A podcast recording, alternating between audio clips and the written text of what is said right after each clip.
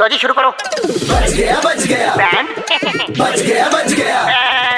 Band बच गया band बच गया बैंड एफएम पे अरे बैंड बच गया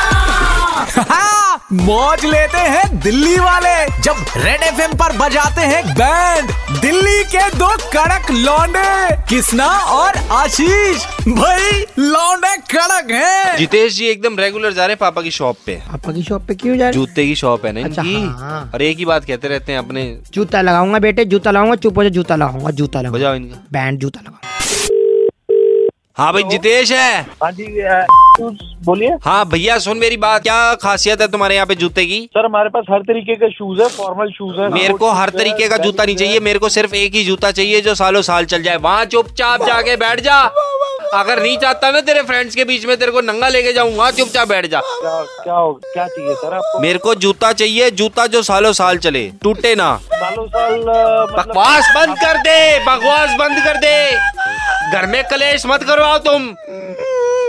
मुंह बंद कर दे हेलो भाई सुन मेरी बात दस नंबर का जूता जो बढ़िया चलता हो सालों साल चलता हो हमारे पास सारे हैं ब्रांडेड शूज हैं लोकल भी हैं उसके अंदर यार आपको जितेश sports नाम है ना shoes तेरा मिलेंगे। हाँ जी मैंने पूछा ब्रांड है नॉन ब्रांड है कौन सा ब्रांड है कौन सा नहीं है नहीं सर नहीं एक्ट्रेस करती है एंडोर्स नहीं करती मेरे को मतलब नहीं एक्टर करता है नहीं करता मेरे को मतलब नहीं मेरे को सिर्फ एक ऐसा जूता दे दे लाके जो सालों साल चलता हो जो इनके बाप की जो है ना इरादे और मुरादे उसको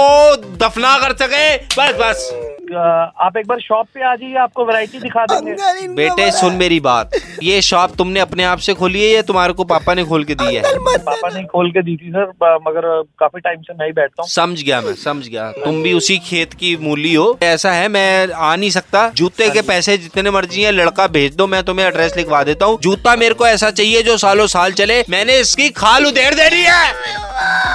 सर मतलब कैसे सर, अंकल ये इनको बहुत जूता चाहिए मतलब पापा फेंक के मारे तो सीधा मेरे लगे मैं चाहे पीठ पे मारू टांगों पे मारू जांघों पे मारू इनके सर पे मारू वो जूता फटे ना बस सर नहीं नहीं शूज